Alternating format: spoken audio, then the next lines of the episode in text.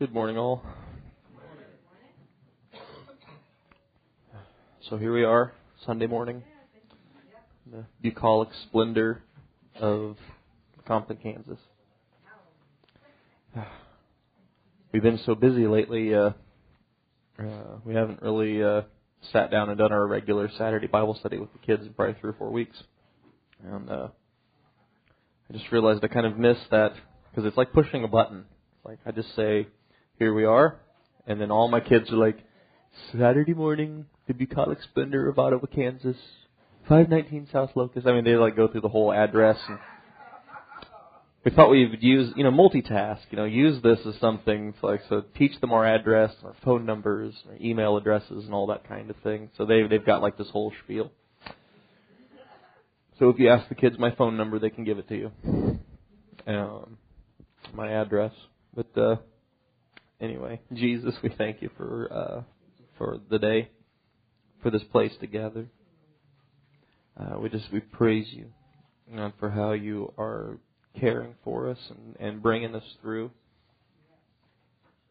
Uh, God, we as we go down this road with you, God, it's uh, amazing to look back and see how far we've come. Lord, and to, to see the things that you've done in our lives, God, the, the testimonies and the um, the proof of your love that you have uh, abundantly poured out on us. God, we just pray that this morning you would uh, uh, touch every heart in this place. Uh, God, to hear your words. Uh, Lord, to receive your words, God, that they would be planted in us and that they would uh, grow and prosper and bear fruit. God, we pray it in the name of Jesus. In your holy name. Amen and amen. Uh, go me to Matthew 6.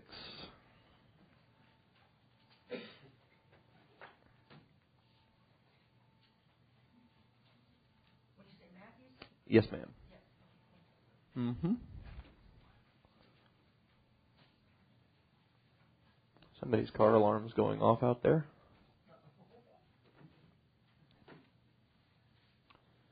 Let's see.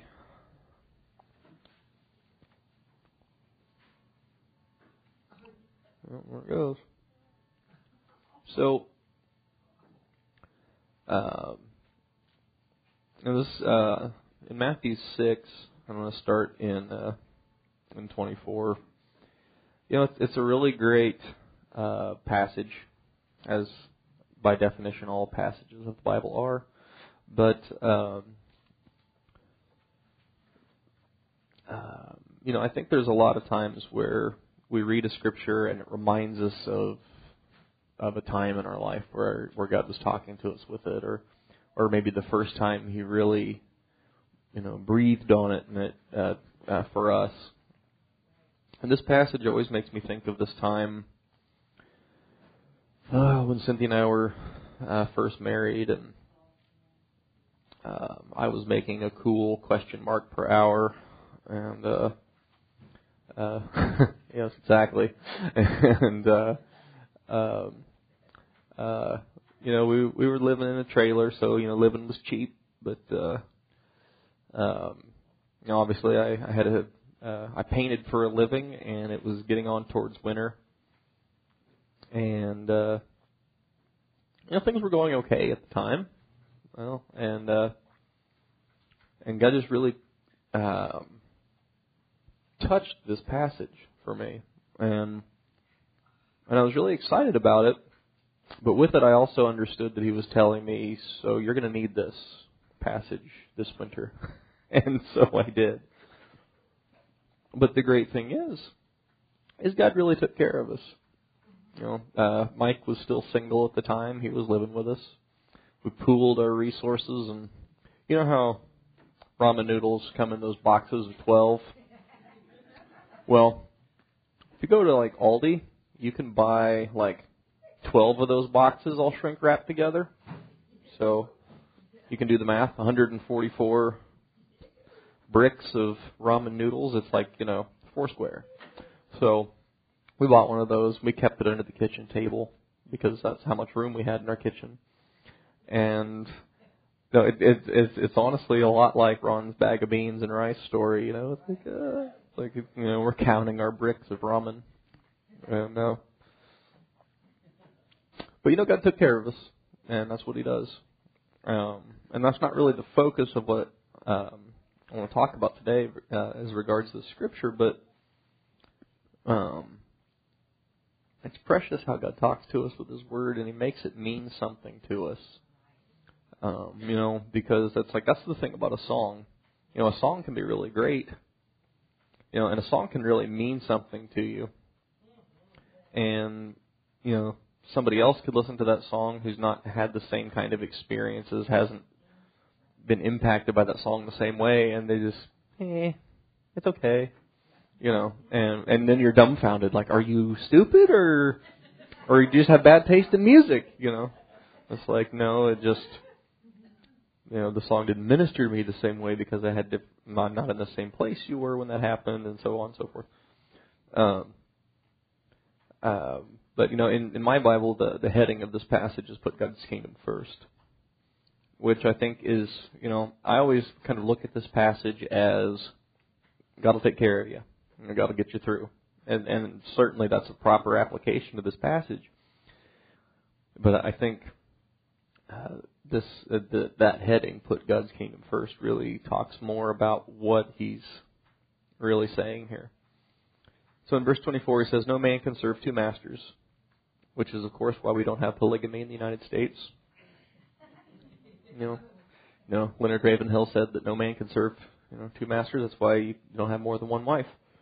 But um, for either he will hate the one and love the other, or else he will hold to the one and despise the other. He cannot serve God and mammon, riches, you know, the the, the material things of this life.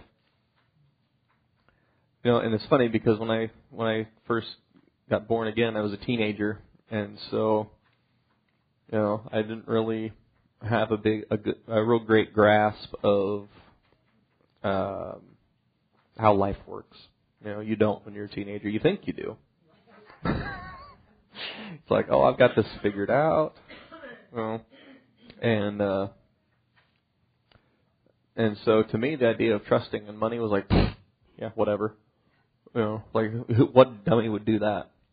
Then I became an adult, and then I I kind of saw how this tool works and how sometimes it makes things easier, and uh, and I began to see, oh, that's why he said that. Because it really is tempting to rest in this money thing, and uh, you know. Um, you know, God gave me this career in a field that is fairly unstable, kind of fluctuates a bit, and and uh, He always, you know, I mean, He took me through times where things were really lean, took me through times where things were really blessed, and everywhere in between. But He never let me down, you know, and and so that's a blessing. But I I, I came to see that wow, that the older I get, it seems like the harder that pull is. I think the more and I think this is partly maybe what happened to Israel. It's like you know they had, they came into the promised land with nothing, you know, other than the stuff that they brought out from Egypt. I know God poured out stuff on them in Egypt, but I mean, you know, they they really prospered in the promised land, and I think the more God gives you those blessings, the easier it is to get hung up on them, and uh, and begin to trust them or just think that my sense of well-being is kind of tied up in having these things. Um, so he says, Therefore I say to you, take no thought for your life, what you shall eat or what you shall drink, nor yet for your body or what you shall put on, for is not the life more than meat and the body more than raiment? Again, I was 16. I'm sitting in here like, yeah. It's like I'm not, not going to worry about any of this stuff. I I got this. Know, and it's like you know God's going to take care of everything. You know, I it's like like I could sit in the driver or in the passenger seat and God will drive my car. He's, this is all going to work out just fine. You know, that was kind of the the excitement that I had about it. And then as I got older, I thought. Now I read it, I think, take no thought for your life, what you shall eat or drink, or you know, and and your your flesh kind of wants to get anxious about that. But uh, um, but you know, of course, He takes care of you. He says, Behold the fowls of the air, for they sow not, neither do they reap nor gather into barns. Yet your heavenly Father feeds them, and are you not much better than they? Yeah, I like that. It's like he takes care of the birds, takes care of the animals, and uh, you know, and he talks about that, you know, on and off throughout the Old Testament.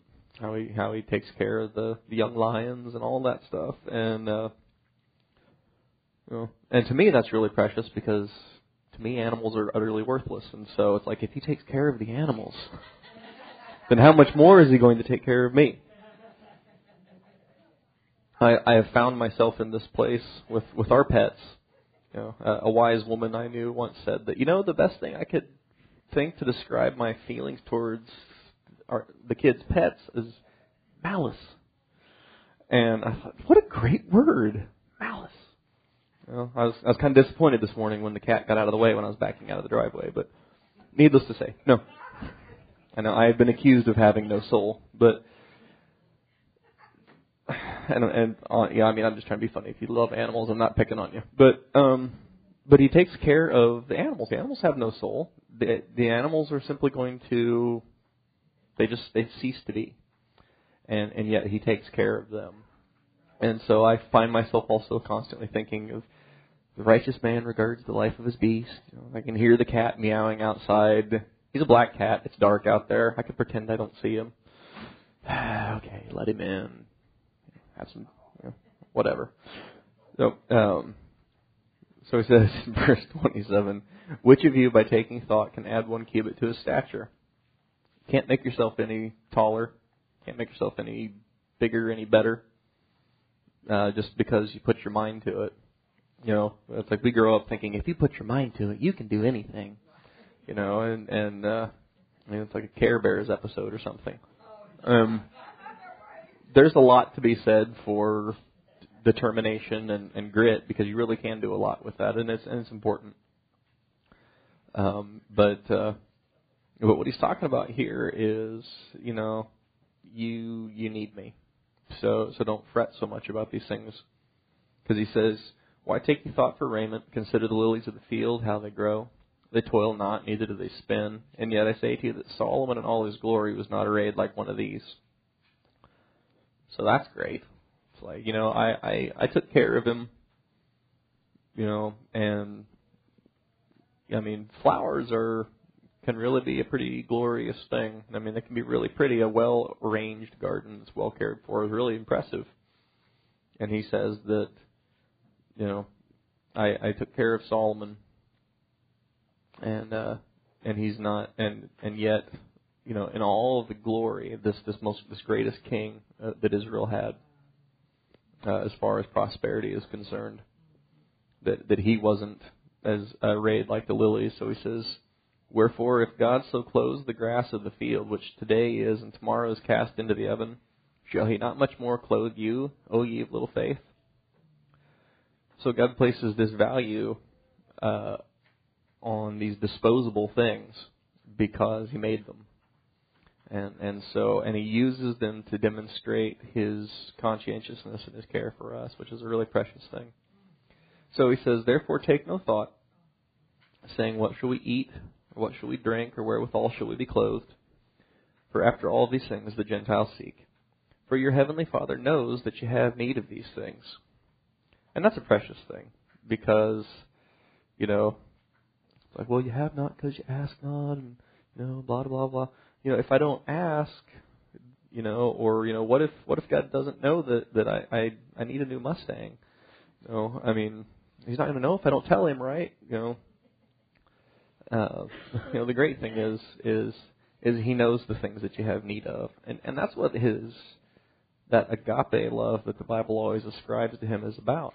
He knows what you need, and you know He knows the things that you don't need, and uh, the, but the great thing about it is, is is he does know the things that you want, and they and it's important to him. It really does matter to him the things that you want, and uh, um, you know, Jeremy's birthday is two months away, and yesterday uh, he gave me this very official looking checklist style birthday list I mean, there's a little box next to every item so I can check it off as I go. Make sure that I didn't miss anything. You know, it's like alphabetized, you know, it's like atom bomb through grenade launcher, you know, volume one, you know, and I mean, he put some effort into this thing, you know, and, uh, you know, I, you know, I, I can guarantee he's not going to get everything on that list uh, at least not from me. But um, I'll be passing it around. Uh, you can you know slip me your fax number later. Uh, but um, you know, yeah, it matters to me that he wants those things. I care that he wants those things, and I hope that he gets most of those things. Maybe not all of them, but um, you know, but but it matters to me, and uh, and uh, and I think it's precious. It reminds me of the story of Ben when he was little, putting the stuff in the cart and just looking at Ron like, "Thank you, Dad." like in sales, they call that uh, the assumptive close. It's like I'm just assuming that you're going to say yes. I'm going to I'm going to start this out with the assumption that you're going to say yes. And then when you say no, I'm going to be surprised. Like what? I thought we had something going here. Uh, so, but so so God knows the things that you need, and uh, and and He likes to have us remind Him probably more than we like to have people remind us that they need something. Um, but He He is this limitless supply that ha- that knows the things that we need, and He's and He's able to do those things for us, and He knows what we have need of. And so when we, you know, when we're wrestling over something, and and we just wish that you know God would come through for us because we know He's going to. But the question is when. You know, He He reminds us. He's like, I, I know what you need, and and I know what you want, and and I can handle those things. But I like what he says here in 33. He says, Seek ye first the kingdom of God and his righteousness, and all these things should be added to you. And everybody knows that. You nobody even needed to look down to follow along with that. Everyone knows that verse. But it's a precious thing. Because he talks about all these things that we need, these things that we want, and, and he talks about prioritizing them in this sense of putting God's kingdom first. So he says, Take there no therefore no thought for the morrow, for the morrow shall take thought for the things of itself. Sufficient unto the day is the evil thereof. And I like that. It's Like, you know, um, I saw this uh, great little plaque in somebody's house when I was growing up, and it said that um, um, worry is the interest you pay on trouble borrowed from tomorrow. And I thought, well, that's really great because you can give yourself an ulcer worrying about tomorrow, worrying about next week, but there's nothing you can do about it until it shows up. I mean, sometimes there are things that you know you do today that are going to show up later, but you know what I mean. I mean, there's there's no sense in sitting around chewing your nails about things that you can't change. And uh, and but the great thing is is we have this God who knows how to change things and and to give us peace as we wait for them. Uh, so so go with me to to uh, Haggai chapter one. So he says, "Seek first the kingdom of God and His righteousness, and all these things should be added to you." I like that.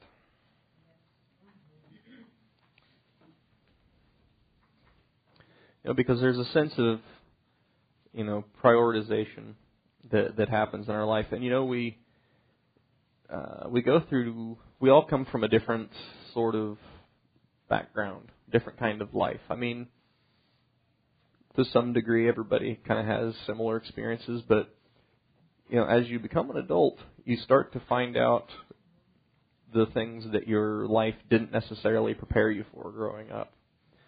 And uh, I was talking with somebody this week at work about how it doesn't matter what you tell your children, they are going to, for good or for ill, they will do what they saw you do. And uh, and it's true. You know, I mean, uh, my dad didn't like his job particularly. He thought it was okay. He couldn't stand the people he worked with because that's just my dad. But he just went to work every day as long as I could remember. Uh, and clear up until Jeremy was born, he worked the same job for over 30 years, and he did not, did not like it particularly. Uh, but he got up and he went every day. He was on call uh, during uh, inclement weather because he worked at the toll road, and so if it was snowing at three in the morning, then he had to get up and go to work. It didn't matter how hard it was going to be for him to get there from Baldwin; he had to go to work. And if uh, you know, if he if they got done with whatever they needed to do by seven o'clock, he still had to be back at work by eight to work for the day. That was just how it worked. And uh, I never articulately thought about that and thought, well, you know, so if when you have a job, you just go to work and you just do it. Um, I never thought about it that way, but when I got older, that's what I did. And so, um, you know, and and I've I can think of plenty of bad examples uh, of things that people get from their parents that, that their parents didn't teach them on purpose. They didn't sit them down with the with the little marker board and tell them, you know, this is how this works. You know, this is what you do. But it they because they saw it, that's what they do. I could think of examples in my own life of some bad things I picked up from my dad as well. So so that happens. Uh, but there's this thing where we we begin to learn uh, responsibility as we get older, and uh, you know, and God wants us to be responsible with uh, with everyday life, with mundane life. But because He tells us that if you can't be responsible with everyday things, how are you going to be responsible with spiritual things? So, so, so honestly, doing things right in your everyday life, in in the you know the the things, the mundane. Oh, I got to go to work. Oh, I got to pay this bill. Oh, I got to mow my yard. All that kind of stuff is I mean, it's secondary to you know what we would think of as the priestly duties, the prayer and the reading and things like that. But you, at the same time, it's a necessary thing because if you won't be responsible with those things, then how is good? He said, how could if if you're not faithful and unrighteous mammon, how could you be? Who is going to commit to your trust the true riches? So, so being responsible is certainly an important thing. Uh, and and it's an interesting balance to find as we as we go through life because you know all of us have different responsibilities that pull at us that feel like well this isn't really all that important you know uh, in light of the kingdom of God and everything and to some degree yes that's true you know if so and so's house doesn't get painted until next week instead of this week it's not the end of the world you know it's not going to be the end of you know eternity but um, uh, but you know, doing things right is, is certainly important, and and putting my focus on Him helps me to do those things and just get them done. Uh, so here in Haggai two, you know, you guys are all familiar with this passage and and with the the history of it. You know, they've come back to rebuild uh, Jerusalem and the temple, and uh, you know, here in, in Matthew six, he was talking about you know thinking about where am I going to what am I going to wear, what am I going to eat, where am I going to live, and all this stuff. Um, and and certainly, um, you know, in in our society especially, these things are are particularly painful because we're awful marshmallowy about where where am I going to live, and you know, it's like like this this car doesn't have leather seats, you know, and I mean, I saw this video uh, somewhere uh, that had like all these like kids from third world countries like complaining about like I can't believe I have to unplug my charger and take it upstairs because I don't have another one upstairs and and, and stuff like that and uh uh you know I, I discovered this really unbelievably amazing like shave gel stuff called shave butter. It's brilliant. Um, but Cynthia and I were sharing it, so it would have to be moved from the shower to the sink and back and forth you know, and, and I mean, it's like six feet, and you know, so so I ordered another one. You know, I was like, this is a real third world or first world problem here. You know, oh my god, you know.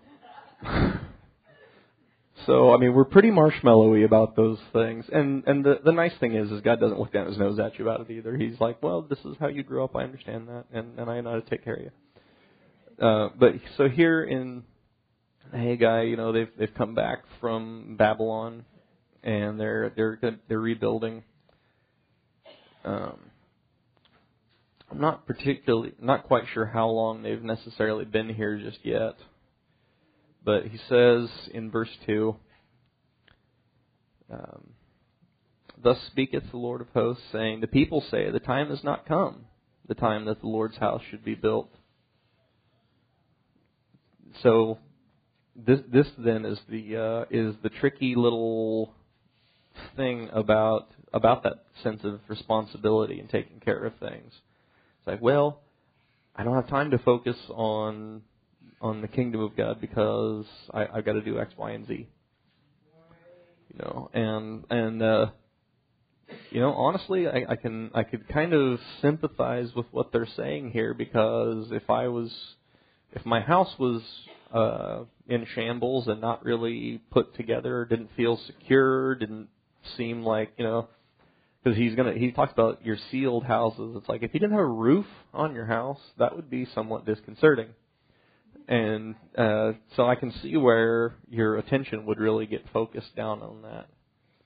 So, so he says the, the people are saying the time has not come, the time that the Lord's house should be built. Then came the word of the Lord by Haggai the prophet, saying, Is it time for you, O ye, to dwell in your sealed houses, and this house to lie waste? Now therefore, thus saith the Lord of hosts, consider your ways. You have sown much and bring in little. You eat, but you have not enough. You drink, but you're not filled with drink. You clothe you, but there is none warm. And he that earns wages earns wages to put it in a bag with holes. Thus saith the Lord of hosts, consider your ways. So it's a precious thing because these are all the things that he's talking about in Matthew six. And um, and I and I think you probably all probably are all familiar with this passage when it comes to hey things are not working so smooth in my life so maybe now it's time to examine these things. I, I I personally have had things in my life where where God just clamped down on my finances because I needed to do something different. He was trying to get my attention. And so so he does that because this is the thing that you find out when you're a grown up is it always feels like well, you earn wages to put it in a bag with holes. right? It's like every Friday I sit down with my checkbook, I write the receipt in there from depositing my check, and then I do all the stuff I need to do, and it's usually right where it was before I put my check in. It's like, dang it. but that's life, you know. Um, so, so he's, but he's saying here it's like, you know, there's no satisfaction in the things that you're doing. You're, you don't have enough. And and when when God is your focus and when His kingdom is the thing that that you're putting first, then you can eat and have enough. You can drink and, and be satisfied. You can be clothed and be warm. You can earn wages and it just sit there because you're not itching to, to spend it on something frivolous. Um, but uh, it's interesting how he says, "Consider your ways. Set your heart on your ways," is what it says in the margin. You know, uh, and this always makes me think of, of Psalm 119. Uh, I, I want to say seven or nine or somewhere in there where he says, uh, you know, "Wherewithal shall a young man cleanse his way by taking heed thereto according to thy word." So, uh, considering our ways is a is a really great thing because because he wants us to be responsible and he wants us to pay attention to the things we're doing. He just wants us to be putting it in the proper perspective. So he says, Go up to the mountain and bring wood and build the house, and I will take pleasure in it, and I will be glorified, saith the Lord. So he says, you know, seek the kingdom of God and his righteousness, and all these things will be added to you. So he says, do the stuff that I'm wanting you to do. Work on work on my house. And I and I'll I'll take pleasure in it, I'll be glorified. You'll get the things that you need, or you'll find out you didn't really need them in the first place. And and you won't miss them. Know, they uh, like they say, you you can't miss something that you never had. And uh, uh, the the interesting thing about chasing after things or chasing after success, finances, whatever it is, um, you know, it really doesn't matter what level you're at. You never feel like you've arrived. You never feel like, wow, this thing made me happy like I thought it would. Um, I think it was probably three or four years ago. I decided I needed to get my debts in order so that I could get a new car, and I was buried because I had been really careless. And uh, so I made a plan, and I stuck to the plan, and you know we all hiked up our, our belts as tight as they would get, and just made it happen. And uh, and then right about the time I got everything all handled, bought a car, and uh, you know I I had been looking at cars for a long time, and uh, I'd changed my mind 15 times about what kind of car I wanted to get, and um, then when it came down to it, we bought a car, and I'm happy with it. I love my car, but it doesn't feel like I thought it was going to feel three or four years ago when I set out on this. I really want to get a new car, and you know, it's like when I have this car, everything is going to be awesome.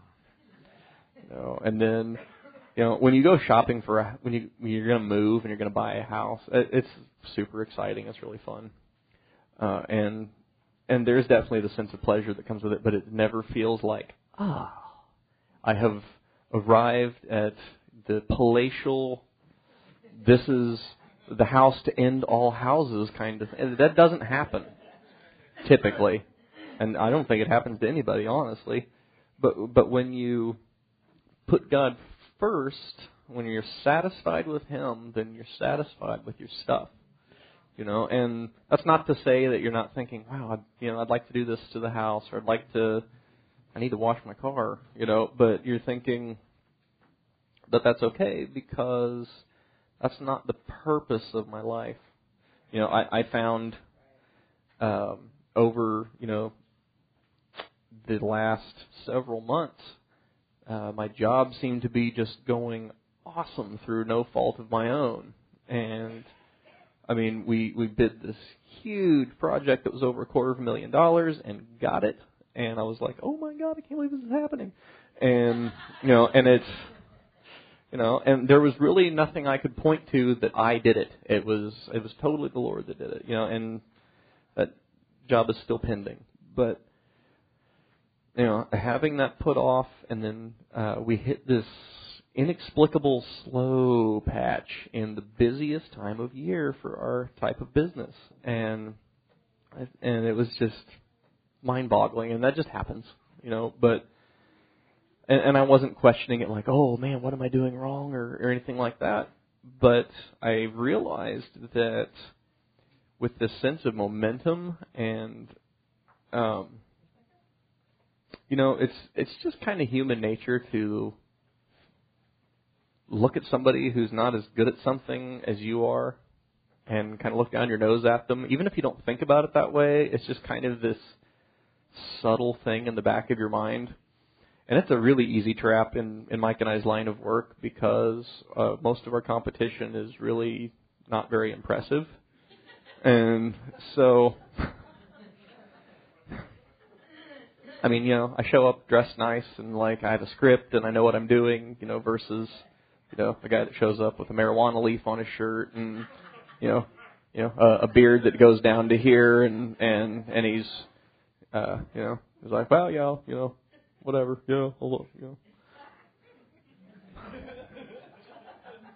So, but I realized that all of this stuff was kind of building together and kind of gave me this sense of I'm better than all these people. I'm more successful than all these people.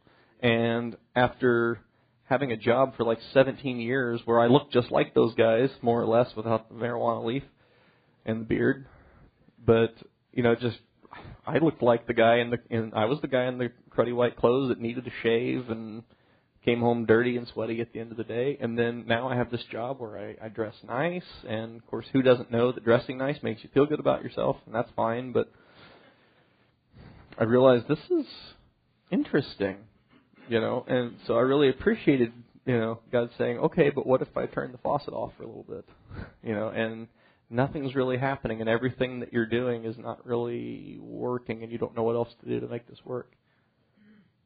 Okay. Yeah, yeah. Appreciate that. You know, because um, we didn't even really suffer all that much for it, but that sense of you need me was is a really precious thing that I really appreciated, um, and it and it reminded me of of uh, you know where our focus needs to be, because he says, "Go up to the mountain and bring wood and build the house, and I'll take pleasure in it, and I'll be glorified," saith the Lord. You looked for much, and it came to little. You know, and that certainly describes me. It's like I was thinking about, you know, back in January, I'm thinking, okay, so my income is going to be here, and it's going to be awesome, and it's not, and it's like, so I get my paycheck on Friday. It's like you looked for much, and it came to little, and you, and when you brought it home, I did blow on it to the credit card. What? You know, why, saith Lord host? Because my house is, is in waste, and you run every man to his own house. So, this isn't to say that that God will fairy dust everything in your life and you'll be driving a Bentley to church next week if you just put your focus on Him. What, what He's saying is, you put me first and I'll take care of you. And, and, and He's given us a great example. I mean, I squirm in my seat every time Ron talks about living in his car out in the middle of nowhere. I'm thinking, like, I don't, I don't want that to happen to me, you know, and, and, but the great thing is, is it doesn't have to just because he did it doesn't mean you're going to do it. You know? But but following God and making Him your purpose, making Him the thing that you put first, makes it okay. However that stuff turns out. So he says, uh, Therefore the heaven over you stayed from dew, and the earth has stayed from her fruit. And I called for a drought on the land and upon the mountains, and the corn, and the new wine, and the oil, and that which the ground brings forth, and upon men and cattle, and all the labor of your hands. So, and he told them uh, in the beginning that uh, if you're not doing the things that I want you to do, then I'll stop the rain. I'll get your attention. And he said, then says uh, Zerubbabel the son of Shealtiel and Joshua the son of Josedek the high priest, and all with all the remnant of the people, and they obeyed the voice of the Lord their God and the words of Haggai the prophet, as the Lord their God sent him, and all the people did fear before the Lord. Then spake Haggai, the Lord's messenger, in the Lord's message to the people, saying, I am with you, saith the Lord. And I think I find that very arresting. You're reading along, and uh, and and it's especially refreshing because as you read through the history of the in the Old Testament, God sends His prophets, and nobody listens. In fact, they reject them and kill them and fight with them. And in this case, Haggai comes and brings this word, and the governor and the high priest and all the people obeyed the voice of the Lord their God and the words of Haggai the prophet as the Lord God sent him, and the people did fear before the Lord. So they paid attention to the thing that he said. Um, and I don't know that that doesn't mean that they worked on on God's house and went home and worked on their house uh, for a while. I don't know, but it says that they they hearkened to the words, they obeyed the voice, and, and they feared before God. And so then God brings them this other message, and He says, "I'm with you." You know, and of course He was with them anyway, but He's He's reminding them, okay, so you're you're doing this task maybe you don't know how to do, or or you can't do, as in building God's kingdom. You you can't do it in and of yourself.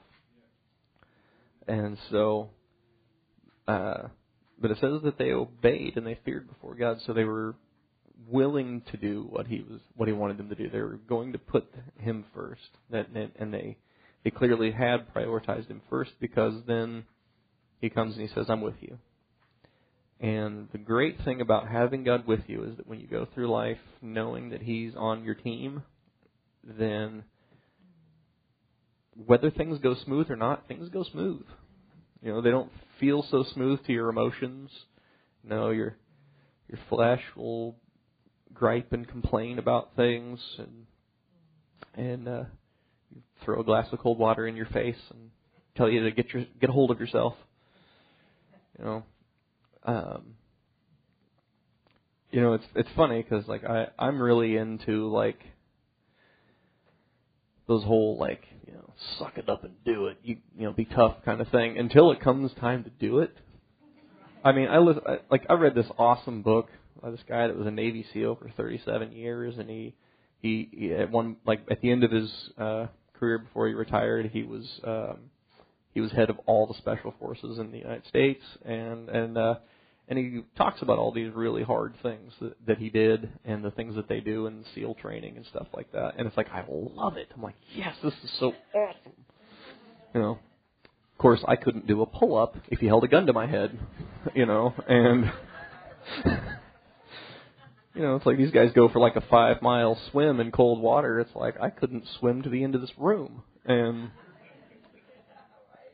you know, so, but we all have those things that are difficult for us. You know, something that's really challenging for me might not be at all for you. I mean, maybe you could do like 500 pull-ups. you know, I don't know, but uh, but you know, maybe there's something that's not so bothersome to me that's really bothersome to you. And so, so God knows how to make those things all work together. And He puts us in those places where we have to face those things that are so bothersome to us. And you've heard all my stories about the phone and I still kind of look. If you've ever seen Despicable Me 2, where he's thinking about calling her and asking her out on a date, and he's just kind of like banging his head on the desk, looking at the phone and sweating, and he eventually just torches his entire desk with a flamethrower. I mean, that's kind of how I feel about making phone calls, but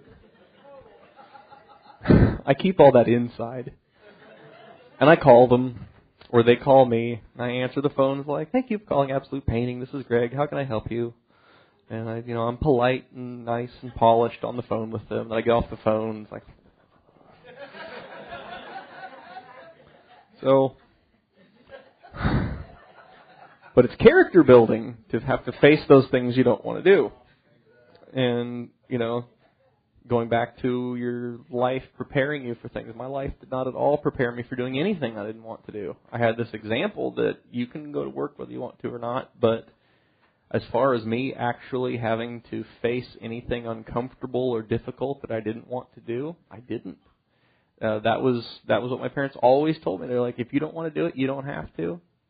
Um, if uh, you know, be what you want when you grow up. Do what you want when you grow up. I mean, which that's got its pluses and minuses. But um, then I became an adult, and then I had to learn to do hard things that I didn't want to do, and it's a lot harder when the only person making you do it is you. It takes a lot more, uh, and uh, and that's the thing that's so challenging about my job sometimes is because if if I just want to goof around uh, nobody's going to say anything to me, except maybe Mike once he finds out. But you know, nobody's going to make me do my job. I have to make myself do my job. It's it's not like I just show up, punch the clock, and and you know, got my boss standing over me. But um, so doing you know doing those things that is uncomfortable, you know, that's it's nice to know that God's with you in those things because they they obeyed the voice of God to work on the house of God. And and God comes to them and, and he says, I'm with you. Which is great because it's such a refreshing story. He didn't have to beat them over the head with it and tell them over and over again, guys, seriously, build my house and and then then do your thing. Um, because uh, if you've ever been in charge of people or had children, you know how it feels to tell them something over and over again and it never gets done. One of my children showed up with these shoes on today, and I told him four times to change them before we came. Now you're going to all be checking out my kids' shoes, but um, so I, I just I love how refreshing this is that that he comes to them, and I mean this is a hard word that Haggai brings but it's not that hard. It's not that harsh. He's just saying, "Hey, you see how you know you're you're focusing on I got to take care of you know me and mine, but Focus on my house. Focus on my kingdom, and I'll take care of you and yours, and, and all that stuff. And when they begin to do that, he says, "I'm with you." And so they they they had their stuff handled, and they went through difficult things, building the temple, building the wall, but he indeed was with them. So I, I had never really seen that connection between those two passages before. It just kind of hit me out of the blue the other day, and I thought it was a really precious thing that God does in in putting His kingdom first, and and how doing that uh, is is a is a is a precious thing, and and it really makes your life work right because we all our flesh is all conditioned to think but if I just leave this up to God to do this thing that I want done, He's probably not going to do it. Or it may not get done when I want it to, or whatever. Um, you know, but the thing is, is when you when you put Him first and you make Him your purpose, then all of that stuff falls into place. And like I said before, if you don't get the thing that you were hoping for, then you probably didn't need it, and or He knows better. Yeah, you know, I mean, I I remember being a kid, and when I say kid, I mean like 23, 24, and thinking I I could never not want to play video games. That's what I grew up doing. It was like this is my thing, and this is how I spend my time. This is just it. And I I couldn't possibly see not not doing this. I, I can't. God couldn't fix this. Is kind of how I, I without saying that. That's exactly what I thought. And I'll be darned if God didn't. Well, He asked me to do something. He's like, get rid of that thing. And so I did. I bought another one a couple years later, and it wasn't as much fun. I mean, I played, I goofed around with it for a while, and then it just got boring, you know. And uh, I was, I was talking with somebody the other day about, you know, the kind of games that I liked to play and stuff. And I think I really liked those, but I can't imagine playing them for more than like 20 minutes now without getting bored. Um, and so, um, you know, I'm not picking on you if you like to play video games. I'm just saying that God knows how to change your desires, change your wants, and you know, if you want something that's not so great for you, when you put Him first, He knows how to just kind of sweep that away. You know, I mean, it, it's amazing what what love does. You know, because uh, I'll close with this. It's already 10:30. I went to high school with this guy. I worked with him uh, at the job I had in high school, and his parents clearly had not taught him anything about basic hygiene. And and I, he was a real likable guy. I really, I, I actually hung out with him a little bit outside of work on the weekends, and and uh, I liked working with him and stuff but I didn't want to get too close to him. You know, I didn't like having him sitting next to me in the car, but nonetheless, we went places together. And uh, then he met this girl. And I'll be darned if he didn't start, like, he changed the way he dressed. He smelled good. His hair was fixed. It was like, well, how about that? Uh, sometimes we just need some prioritization in life to it's like, well, hygiene was kind of down here before, but you know, now that uh, now that Cutie McPretty's in the scene, hygiene is way up here. So, because you know, no, you know, girls don't like pigpen. So, anyway, Jesus, we thank you for your word to us, God, for your your loving care, God, and we we just pray that you would put in us. Uh, a heart just like they had to, to hear the things that you would say. God, that you wouldn't have to tell us again and again and again, but that you would tell us, hey, build, build my house. Focus on me and, and put me first and let me handle the details. And God, I just pray that you would do that in us, God, that the, the objections that our flesh would raise, the objections that our emotions would raise, Lord God, I, I pray that you would just help us to bring them to you and lay them at your feet. God, to, to truly put you first. And that, uh, just as you said, you'd be with us and show us what it is that you would have us to do. God, so oftentimes we, we want to do the thing that you would have us do, we just don't know what it is. And God, I, I pray that uh, that we would be those servants uh, who wait on the hand of their master. and that you would indeed show us the things that, that we we can do, the things you would have us to do uh, personally, God, and that you would just lead us in those things. God, is only you can do. God, in this place today, um, God, are all kinds of people with all kinds of needs. God, uh, and your ability to meet those needs is not taxed by the amount of them. It's not taxed by the uh, variety of them. God, you are that great supply.